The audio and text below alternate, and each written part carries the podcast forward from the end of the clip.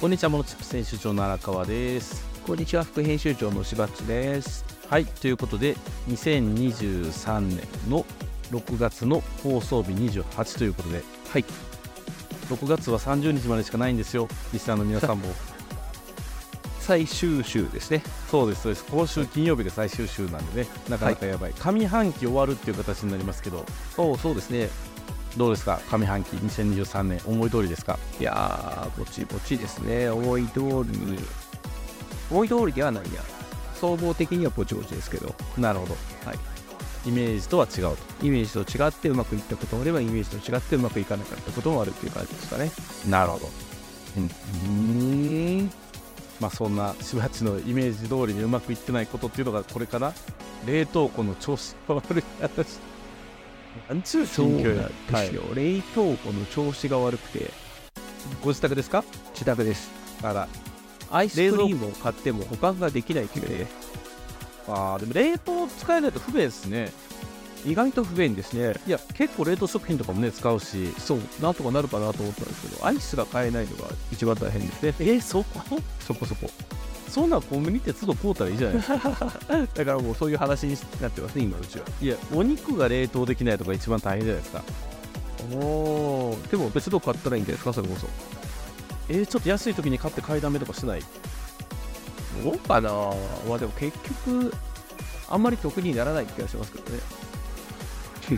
買いだめ作戦って。アイス問題やったらもうそのまま使いな はれアイスだけやったらいや、でね、ここからどう発展するかって言ったらね、ええあの昔は小さな冷蔵庫だったんですけど、はいパンパンになってきたんで、新しい冷蔵庫買うかって言って、大きい冷蔵庫買ったんですよ。えそしたらそれもパンパンになってきて、えうんでまた追加するかって言ったらまたそれもパンパンになるんだろうなっていうことで冷蔵庫はいくら大きくしたり増やしたりしても再現がないっていう話がしたかったんですよなるほどね。実家とか冷蔵庫2台あるけど全部パンパンですからねそれそんなにいるって言われたら確かにね、そうかもしれないですね。そうですいらないけどちょっと不足するぐらいで抑えといたらいいんじゃないかなとかそんな話ですまあ確かにな。まあ夫婦と子供一人やったら知れてるもんな。400はちっちゃいか、500もあれば十分ですもんね。そうですねうん。な探してみたら、ら10万ぐらいありそうなのでそのくらいのところでいいのかなっていう感じですねもうサクッと買い替えなはれ。いやーまあそうですねサクッといくかはい。とかいうそんな悩みです最近はこれから夏ですよ。はい。はい、でアルバーさんは子供の音楽会を聞いてきた話あ、そうそうそう。まさにこの収録の直前音楽会だったんでね、しばらくちょっと待ってもらって、そう。で小学校行ってね、無事聴いてきたっていう感じになってましたけれども。楽しなかんっかたあでれすかあれらしいですよ、あのー明日アミティであの全西宮の小学生が集まっての合唱大会があるらしくて、はい、ね、4年生が代表らしいんですよ、はい、4年生なんだそうそうそうそう、うん、だからそれを聞いてきたっていう感じですね、えええうん、いやなかなか、あのー子供の合唱っていうのはいいですね、ほうかしますね、気持ちがね、 そう、うん穏やかになるとかそう、いや、まあ、去年の音楽会とかだと、なんていうのかな、こうみんな、マスク姿の合唱大会を見るっていうディープな会やったんで、去年。あ本当ですね歌の時ぐらい外せよって思ってたんですけどね。っていうのが、まあ、今年は普通にみんな座って普通に歌ってたからあよかったなっていうなんかうん日常が戻りつつあるのかなっていう感じもしつつっていうところで、まあ、しばっちが今日また小ネタをぶっ込んでくるのでその辺をどうしようかなっていうのを聞いてたっていう話でございますが、まあ、ちょっと今回ねあのタイムリーな話題があるのであの先行で私の方のテーマちょっとメインで進めれたらというふうに思っております、では番組説明よろしくお願いしますしばっちはいこの番組はビジネスの小技を紹介するメディアモノチップスから生まれたポッドキャストです毎週あなたのビジネスはちょっとよくなるチップスを紹介していきます紹介したチップスはウェブマガジンモノチップスでも紹介していますのでそちらもご覧くださいはいじゃあ今週もよろしくお願いしますはいよろしくお願いします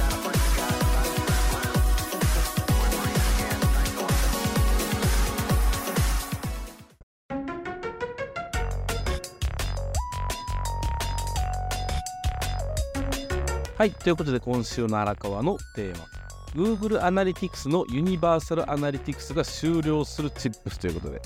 はい。知ってましたかこれこれ、たまにメール来てますよね。メール来は頻繁に最近メール来るやつですねはい。えーっと Google アナリティクスって皆さんあのーホームページをね作られてる方とかだと、えー作られてる方自分のところでね事業でホームページ持ってる方で業者に頼んでたとしても多分報告で来ると思うんですよ。はい今月は何 PV やりますとか、まあ、ええリアルタイムでどんぐらいアクセスがありますとかっていうのを計測するために Google が提供してるありがたいサービス Google アナリティクスなんですがはい2020、えーっと20年の10月にリニューアルされてるんですよはい3年前はいで、えー今までの定番のアナリティクスじゃなくって新しい GA4 ってやつ Google アナリティクス4っていうやえつに変わってましてこれによって計測できる項目が大きく変わったんですねはい今まではウェブサイトに行くどれぐらいアクセス来たみたいなそういうシンプルな計測だったのがえアプリも一緒に計測できるとか、はいそのサイト内の行動とかもイベントとして計測できるとか、はいまあ、いろんな便利なところがあるんですけれどもえ、えー一番のデメリットというか過去のやつと互換性がないんですよ。ねなのでこのユニバーサルアナリティクスっていうのを終わらせて新しい方に移行をさせたいんだがその移行期間がいよいよあと2日で終わるって言うんですよこれメールが来てるっていうことは古いやつを使ってるよってことなんですかそうですおおそういうことかはいだからそういう人たちは7月1日以降はアクセスが取れませんよともうえー、どんどん変わっていくからめんどくさいですよねついていくのが本当にあのなので、えー再設定してくださいっていう話ですうん そうかでもうえーこ忘れれてますからね、どう設定したかとかいや Google アナリティクスのサイトに行って自分の Gmail アカウントでログインしてってやったらどうやって移行しますかみたいなあのポップアップがたくさん出てくるので、まはあ、いそれで見ていったらいいんですけれども、はいでもしばっちの言うように Google アナリティクス自体に入ってないとかっていう人も多いですからねなん見かてね、その一時、何年前ぐらいかな、5年前ぐらいがすごく流行ってなかったですか、ボゲロって。まあブログでねアクセス取ってみたいなの入ってましたよね、で、そのうちだんだんだんだん、その、インターネット経由のお客さんって、まあまあ、ありがたいけど、どっちがありがたいかって言ったら、リアルから来てくれる方がありがたいよね、みたいな雰囲気になってきたので、世の中、僕らの業界だけから。それは多分ね行政書士だからじゃないですかねそんな力を入れてないですね、今、なるほどウェブには。なるほどでも、まないと信頼されにくいので、そうですよすごく困ったなと思ってます。あのアナリティクスは本当になんていうのかなないと不便やし我思うにおそらくアナリティクスのタグとかがちゃんと入ってないサイトは今後検索落とされていくっていうのはありえるなと思うんですよで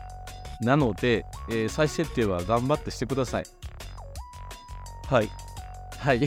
でしかもあと2日でもう計算が落ちてるからな、うちのサイト。いやまあとはいえですよ指名検索で出てこなかったらやっぱ辛いですからねそれは辛いですね。そうでしょうででもも、そそれれ重行政書士事務所で出てこなかったら辛いです ね。それありえるんですよこれからなんか街のこうなんかえんなんだよ電話帳みたいなサイトが上に上がってきたりとかする可能性があるから、はい。うん、ちゃんとした方がいいと思います。で、はいはいえーえーユニバーサルアナリティクスと、えーその GA4 の違い、えーはい計測方法はユニバーサルアナリアナリティクスはセッション数訪問数だったんだけれども GA4 からはユーザー数っていうことになります。なので、別端末でも同一のユーザーと判別するこれすごいですよね。だから同じ Google アカウントでログインしてたらパソコンの Chrome から来ようが、スマホの、えー、と Chrome から来ようが同じ人っていうふうにカウントされるんですよ。 Google アカウントがないと分かんないってことですかね。わかんい。ない。それはわかんないですね。まあ、だからあうんる程度はそうやって見てくるっていう感じではありますね。もうそんなん言い出したら Google アカウントログインしたくなくなりますね。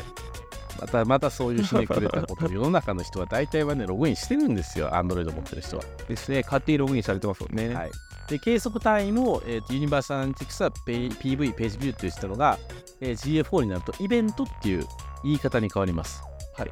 えー PV って言わなくなるんです、ね。 PV って言わなくなります。スクロールの数とか、離脱クリックとか、最初の検索とか、動画を見たとか、そういうのを全部ひっくるめてイベントっていう数え方になると、はいはい。はい、いう形になっております。っていうのは大きな違いみたいなので、まあ、GA4 にした方がいろいろたくさん情報を取れるし、あのえ面白いとは思うんですよ、慣れればねええ。ただ分析する側もあんまり慣れてないから、えええーっとこの3年間の間でちゃんとしてこなかったのでね、我々我々もあんまりちゃんと見てこなかったから、うわあ、これ慣れなあかんなっていう感じではあります。はい、で、えーっと具体的に私、実はこうそんなこと偉そうに言っておきながら、全部完了したの昨日なんですね。あそうなんですね。じだか自社らのサイトとか自分が運営してる他のサービスのサイトとか、お客さんのサイトとかを全部 GA4 に移すっていう作業を340サイトぐらい一気にやってもうぐったりっていう感じだったんですけど そう一気にやったら大変ですね。そうなんですよちょっとずつやればよかったってまあでもすぐできるんですよ大大変やけどできるっちゃできるで、えーこれは多分しばっちもそうかもしれないですけどワードプレスでサイトを作ってる人はええもう素直に Google のサイトキットっていうプラグインを入れるべきですねはい入れてますか Google のサイトキット。はいどうなんだろうな。わかんないです。プラグイン検索から Google って入れたら一番上に出てくる Google 社が作ってるプラグインがあるんですよ。はいでそれを入れると、えーどの Google アカウントでログインしますかって言われるから、アナリティクスで計測したい、えーアカウントでログインしてってやると自動で反映してくれるので、えでその時に GA4 の、えーとプロパティがなかったら新しく作った上で今までにユニバーサルアナリティクスのプロパティとつなぐとかっていう行為もその中でやってくれるんですよ。はいだからかなり楽へえ。うん、だから、ああー、よかった、プラグインやってると思ったんで、ワードプレスの方はそれをやるらないといけないかなと思いますね。はい。はい。で、他の、例えば、Jindu とかのサイトは、えっ、と、GA4 のプロパティを別途作って、それの計測タグを Jindu に埋め込むっていう作業がいりますね。はい。はい。とかもいるし、あの、Shopify とかもあれやな、Google のアプリがあるから、そこで連動サイトかければ大丈夫。 はい。うん、とかっていう感じですね。だからここに3年で立ち上げたサイトって大体 GA4 に最初からなってるからそんな問題じゃないんですけれども、えーあ、じゃあ大丈夫かなちょ去年作ったし。去年作ったそうリニューアルリニューアえっ、と、アナリティクスどうしましたル。覚えてない。じゃあそのまま移設されてきてる可能性ありますね。その可能性があるのか。ぜひあのワードプレスログインしていただいてですね、Google サイトキットっていうプラグインを入れて、で、あのーアカウント連動させて GA4 で計測っていうところまで設定をしておいていただければと思います。はい。わかりました。やってみよはい。絶対これリスナーさんでも忘れてる人いると思うんですけど、放送日が28日なんで、6月30日でマジで見れなくなるらしいですからね、怖いっす よ。まあ怖いっすよって言うと別にね、アナリティクスなんか見てなかったからいいやっていう人たちも多いのかもしれませんが、さっきそうですね、ねちろっとお話ししたみたいに、その Google のアナリティクスのタグが入ってないサイトっていうのは、検索順位が下げられるっていう可能性は大いにあるかなと思ってるので、はい、要注意。う。はい。まあ、今時ね、あのチャット GPT に聞けば検索なんていらないって思ってる方多いかもしれませんが、便でもそうですけれども、結局彼らっていうか AI の、えーボットは何を拾ってきてるかっていうと、ウェブ上にあるテキスト情報を拾ってきてるわけですからねえ。だからウェブにテキストで正しい情報を常に新しくアップしておくっていうのは、今後より重要視されていくだろうっていうのは間違いないかなと思いますので、はい。ちゃんと更新してくださいね、しばっち。まあ、頑張り ます。これやらんやつや。これ多分いやいや GA4 もやらんやつや。 GA4 ね。まあ、 G- 頑張ってみますよ。しょうがないけ GA4 どははいやった方がいいです、マジで。はいマジでやった方がいい。うん、そんな時間かかんないです。ログインさえできてアカウントさえ見つかれば、1サイトあたり3分ぐらいでできるんで、はい本当そんな難しくないです。うんうん。はい。なので、ぜひやってみていただければと思います。で、GA4 になった時のアナリティクスの見方とかっていうところはいろいろあるんですけれども、はい。えー、っと、そうですね。この辺も面白いかな。拡張イベント計測、この辺かな。えーっと、ユーザーがサイトのページを閲覧した回数、ユーザーがサイトに訪問した回数、ユーザーが初めてサイトに訪問した回数、ユーザーがページを下までスクロールした回数、ユーザーがサイト内検索した回数っていうのが読めるようになると標準で。はいっていうのがあるので、まあ本当サイト分析っていう意味では面白いんじゃないかなというふうに思っております。はい。はい。なので、まあ、ぜひ、えっ、と、リスナーさん、忘れないうちに、これ、設定をよろしくお願いします。という注意喚起。あ、なんか、ネタです Google アナリティクスに今ログインしたら、4へようこそって出てきますね。あ、4ようこそ出てきます出てきました。はい。で、今、で4の管理画面見ていますね。見てますよ。設定できてんじゃないかな、これも。プロパティ2個ありますちゃんと。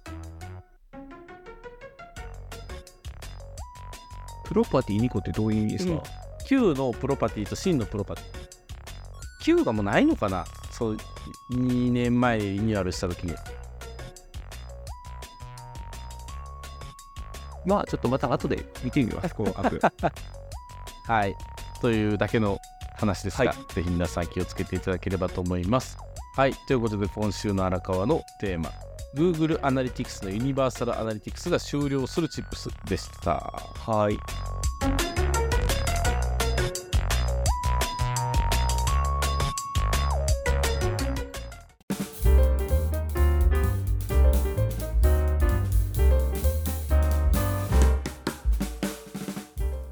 はい、ということで今週のしばっちのテーマ、はいえーコロナが流行ってきたかっこ第9波のチップスということで、 はい。また炎上しそうなネタを持ってきましたね。いやいや、炎上しないですよ。ちゃんと真面目にこれを考えるっていうチはいップスなので、はい最近ですよね、今週入ったぐらいからかな、はいあのコロナが、新型コロナウイルス感染症がまた流行ってきたっていう、はいそんな話がちらほら聞こえるようになってきたんですけど、はいえー、と今、沖縄ですよね、特に沖縄で医療の逼迫を受け始めてるというような、そんな話です。はいで11週連続で増加してきているとかそんな話かなというところなんですが、はいじゃあこれ何が問題なんだろうっていうところをちょっとだけ考えてみたいなと思ってこのテーマにしましたはいで今あのー偉いお医者さんが言ってるじゃないですかコロナが第9波が流行ってきて大変だみたいなことを、はいでこれあの2つ、えー真実があると思っててはい1つ目が本当に危険だはいでもう1つが実は問題ないうんまあどちらかしかないわけうでんでそれぞれの立場でちょっと考えてみようかなっていう話です。なるほで1つ目の本当に危険だっていう話なんですけどどうんで感染者が増えたらあの高齢者のようなあの重症になりやすい人も感染が増えていくのではないかはいでとするとそのかあの重症になりやすい人たちが感染してしまった場合は命の危険がありますうんだから、えー感染者数を減らしていきましょううんただあの重症になりにくい人って別にかかってももうあの毒性が弱くなってるのでそんなに大したことない場合が多いんじゃないかなっていうことも、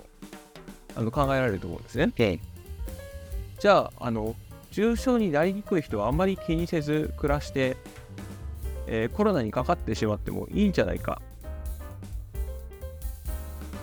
でただあのコロナにかかってしまったら高齢者とかにうつす可能性があるのでできるだけかからないようにしましょうんうっていう話かなと思ってるんですけど、うんこの辺どうでしょうねどう思いますあんまり間違ってないうんねね増えたら何がまずいんだっていううんですねはいであの僕が思うには別に高齢者とか重症になりやすい人が感染するのが問題であって、うんそれ以外の人が感染するのってそんなに危険性高くないんじゃないかなと思ってますうんうんうんこれはあの自分が感染した、えー経験も踏まえうてんうんうん話をしてるんですけど、はいじゃああの高齢者とかと会わない人関わりがほとんどない人、まあ、うちみたいにね3人家族で、えー40になったばかりの夫婦と10歳の子供がいるとか、うん高齢者とあの同居もしてません、こういう人ってあんまり気にしなくてもいいんじゃないかなという結論にうちではなってますといなうるほど話ですねうんうん本当に危険だった場合ようんうんで、えー、ともう一つあってあの実は危険じゃないっていううんうんあのことも考えられるかなと思ってて、うんうんでこの場合の考え方なんですけどお医者さんってあのコロナで結構潤ったところも多いと思うんですよ、まあ相当ねうんはいあの支援金とか助成金とか結構投入されてたのうで,、んでそれがなかったら厳しかった病院っていうのもたくさんあると思います、うんうんですごくうがった見方をすると、うん厳しくなってきた病院が増えてきたので、うんもう一度補助金や助成金が欲しいとうんだからすごく、えーコロナが流行ったら問題だって言っているなるほどねこういうことも考えられるうんうんとうん思います、うんあのどちらか正しいっていうのは、えー我々では判断ができない科学的な判断っていうのはできないんですけど、まあ、いろんな考え方があるよっていうのを、えー一度考えてみるというのはすごくいいことじゃないかなというふうに思って2つの仮説を立ててみました。なるほど。はい、はい、でその結論としてなんですけどえ家族構成とかあの考え方によってあの行動を大きく変わると思うし、うん変えていかなきゃいけないのかなというところなんですけど、ね。はいまあ、ちょっと例を挙げるとあの学校って先生とかマスク外したりしてるんですけど、うん。生徒はまだマスク姿の人が多いようなそんな感じです。あ、でもそれはね、学年による。うん。うん。こう低学年は、はいもうしてないですね。えなんか幼稚園児とかよくわかんないままで小学校上がってきて先生が外してるからみたいなノリで、1、2はほぼしてないうちの小学校はね。で、で、逆にやっぱり4はあれやけど5、6はめっちゃしてますね。なんか恥ずかしいとかっていうなんかもう感じになってるみたいですよね。感染のどうのとかじゃないっすよね。なんかマスクの顔が普通の顔になってしまってるみたいな。うんうんっていう状況にはなっちゃってるな。はい。で、あとあの、会社によってはマスク外せないところもあるじゃないですか。まあそうですね。ちょっと大きい会社とかって、まだまだマスク姿で仕事してる人って多いかなと思うんですけど、うんまあ、個人事業主とか、すごく小さな企業とかではもう外しているところもけ結構多いかなっていう感じではあるんですけど、大企業でもうん会社によるし、上司によりますね。うんなんかその部署はみんなしてるけど他の部署ではしてないみたいなところもあったりするから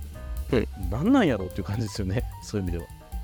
そうですね、えー病院とかもみんなしてるし、まだとかね。あ病院とかね難しいかもしれないですよえねあとうちの義理の母が高齢者施設の食堂のおばちゃんをやってるんですけど、はいまあ、絶対外せないよねって言ってましたよね。高齢者施設っていう時点でちょっとしんどい感じですよね。うんですね。はい。はい、ではそういう人って多分外出する時もプライベートで外出する時もマスクはしがちだと思いうます、ん、そうでしょうね。となってくるとそこの子供とかは親がしてるんで外さないとかってなってくるんで、っていう感じで、まあ、あのそういう職業とか家族構成とか考え方で大きく変わるとは思うんですけど、もうあの確率的にどうするっていうのはすごく難しいと思うので、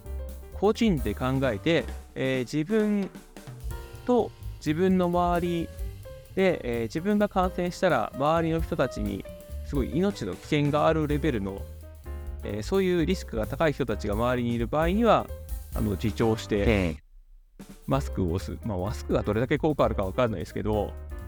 ワクチンを何度も受けるとかしなきゃいけないのかもしれないしで逆にそういうあまり、あのーリスクが高い人が周りにいない人はもう、あのーまあ、通常の経済活動をやって、えー金銭的に経済的に殺されるという状況を防いでいくのを優先するとするしかないっていう人たちもいるしもうあの各自で行動するしかないかなという、あの報道に踊らされずにねなん自か分で根拠を持って考えて根拠を持って行動するしかないかなというふうに思ったというそんな話でございます。日本人って本当ダブルスタンダードが大好きじゃないですかだかはらい職場ではマスクしてたりとか、あえのえ学校ではしておきながら例えば私はこの間甲子園を見に行ったんですけれどももはうい大密集した中でみんな大合唱ですよねもうクソ暑いからマスクなんかしてられないですよねみんなビールも飲んでるしえ群衆ですよあれは風船も飛んでるんですか、風船はさすがにない風船は飛ばなさいすのがかに風船はまらないですねあれは飛沫を上空で飛ばす行為なんでね、はい、風船はなくなっても汚くないからいいかなと私は思ってるんですけどなんかいねやそう言われてみると衛生そう的さにす努が力に気がし汚ていなきとま思すったかジらェねット風船ってそそうれは思うんですけど言われなかったら気づかなかったのにな、それもそうみんな歌歌えばいいんですよでもだから多分あそこにいる人たちも昼間は普通にマスクして電車に乗って朝通勤してる人たちがほとんどなんやろなって思うとこっちの方がよっぽど危ないやんとか思うわけですよいやだからやっぱりダブルスタンダードやしなんかあのおそらく今の多くの日本人の方は感染を予防するためにマスクをしようと思ってる人ってほとんどいないと思うんですよ。はい人の目が気になるからマスクをしてるんやと思うんですよね。ええうん、だからそれをっ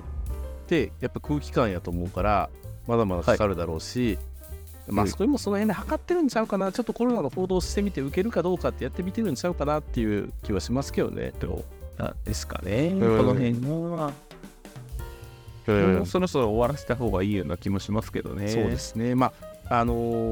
ーね、実際の病気を科学的にどうのとかって本当難しいし、正しい、正しくないっていう判断もすごく難しいんですけど、まあ、はい唯一多分科学的に見れるっていうのでいうと、まあ、統計学ぐらいだと思うんですよ。で、はいあのー例えば、あのーどっちコロナのせいなのかワクチンのせいなのかでよく議論が起きてるあの超過死亡の数とかね、はい。うん、あれも結局なんかどうも90歳以上の方の寿命が半年ぐらい縮まったっていうところが、えーはいドカッと数が増えてるから超過死亡が増えたっていうふうに見られてるっぽいっていうのがどうも結論で出てて、はいま。あそりゃそうやわなって今だって100歳以上200万人いますからね日本にさ あこの人らがコロナって判定されて亡くなってしまったらそれで死者が増えてしまうんですよはいいやって考えるとなんかもうもういいよっていう感じにはついついなっちゃうかなっていう気はしますねええね。ねあでも本当なんかそういうところでなかなかこう踏み切れないっていうところが日本人らしさかなとも思うので、うんはい何も言えねえっていう感じはまあね、まあ、あと、あのー亡くなりやすい病気ってコロナだけじゃなかったりはしますかまあら、ね。本当にね他のものも等しく危ないよっていうのは言いたい気がしますね。コロナ怖いコロナ怖いって言ってる割に全然がんの検診に行かないとかね、ええなんかそういうのは本当に矛盾してるなと思いますよねちゃんと健康診断を受けないとかそうでいすやよほね。んとほんと何してんねんって思う、うんしなんかもっと予防すべき病気とか QOL を受けるべき病気ってたくさんあると思うからええ歯医者の定期検診に行かないとかねえもうなんかそういうのも本当良くないと思うしでうちの妻もこの間乳がんの検診行ってきたのかなとかっていうの、はいじゃあ子宮頸がんか行ってきたはとかっていう話をしてたりとかしてたし、ええだからええ本当なんかそういうちゃんと予防できるものっていうのをメンテナンスする中のステップの一つとして、あのー感染症も予防した方がいいしじゃあ何が一番効くのって言ったらやっぱり手洗いうがいとか大事だと思うからそういうのは外食の時でもやった方がいいよねとかあるだろうし、外食の時にやるんですか例えばマクドナルドに行った時手洗いますか洗わない。私は絶対洗いますねあ、でそうなマクんですかドナルドって絶対に洗面所ついてるんですよトイレついてますのね前にそう言われてみでた気ら。持ち悪いから絶対にポテト食べる前に手洗うんですよお手拭きって出てこないですか、マクドナルド。ないないい。ないあの乾燥したそっかまナプキンができますねそっかそっか、そんな感えじかでも私そどこの外食店行っても極力手洗いますね気持ち悪いからはうがいはうがいはさすが にしないうないがいねうがいはさすがにしないの緑茶とかでごまかすかなうん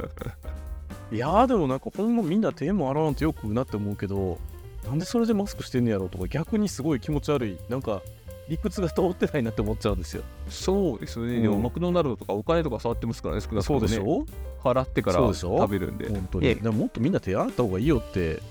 思うけど な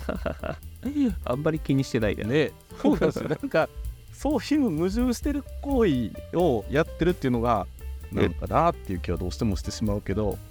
まあ、しょうがないですねなんか流されるのが日本人ですからね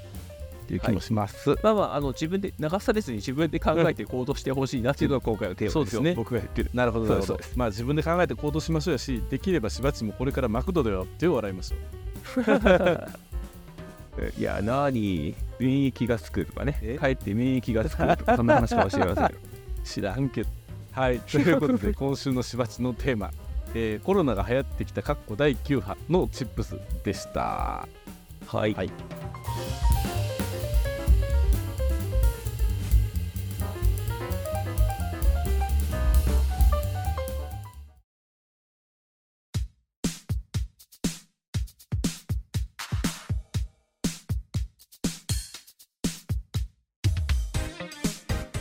はいということで今週の「のチップステーション」いかがでしたでしょうかいかがでしたでしょういか。やー上半期も終わりっていうことでねなんか多分6月末で終わるものってたくさんあるんですよ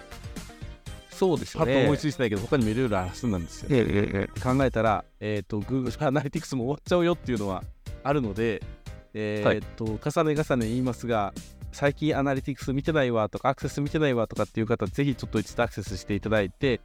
少なくとも計測できるようにタグの再設定をぐらいはしておいた方がいいんじゃないかなと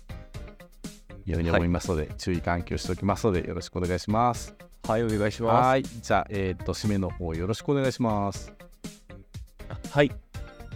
番組へのフィードバックは、ウェブマガジンモノシップスのお問い合わせフォーム、またはノート、ツイッターでお待ちしております。はいということでお送りしましたのはモノチップ選手長の荒川と副編集長のしばっちでした。はい、はいありがとうございました。ありがとうございまし。た。またまたねー来週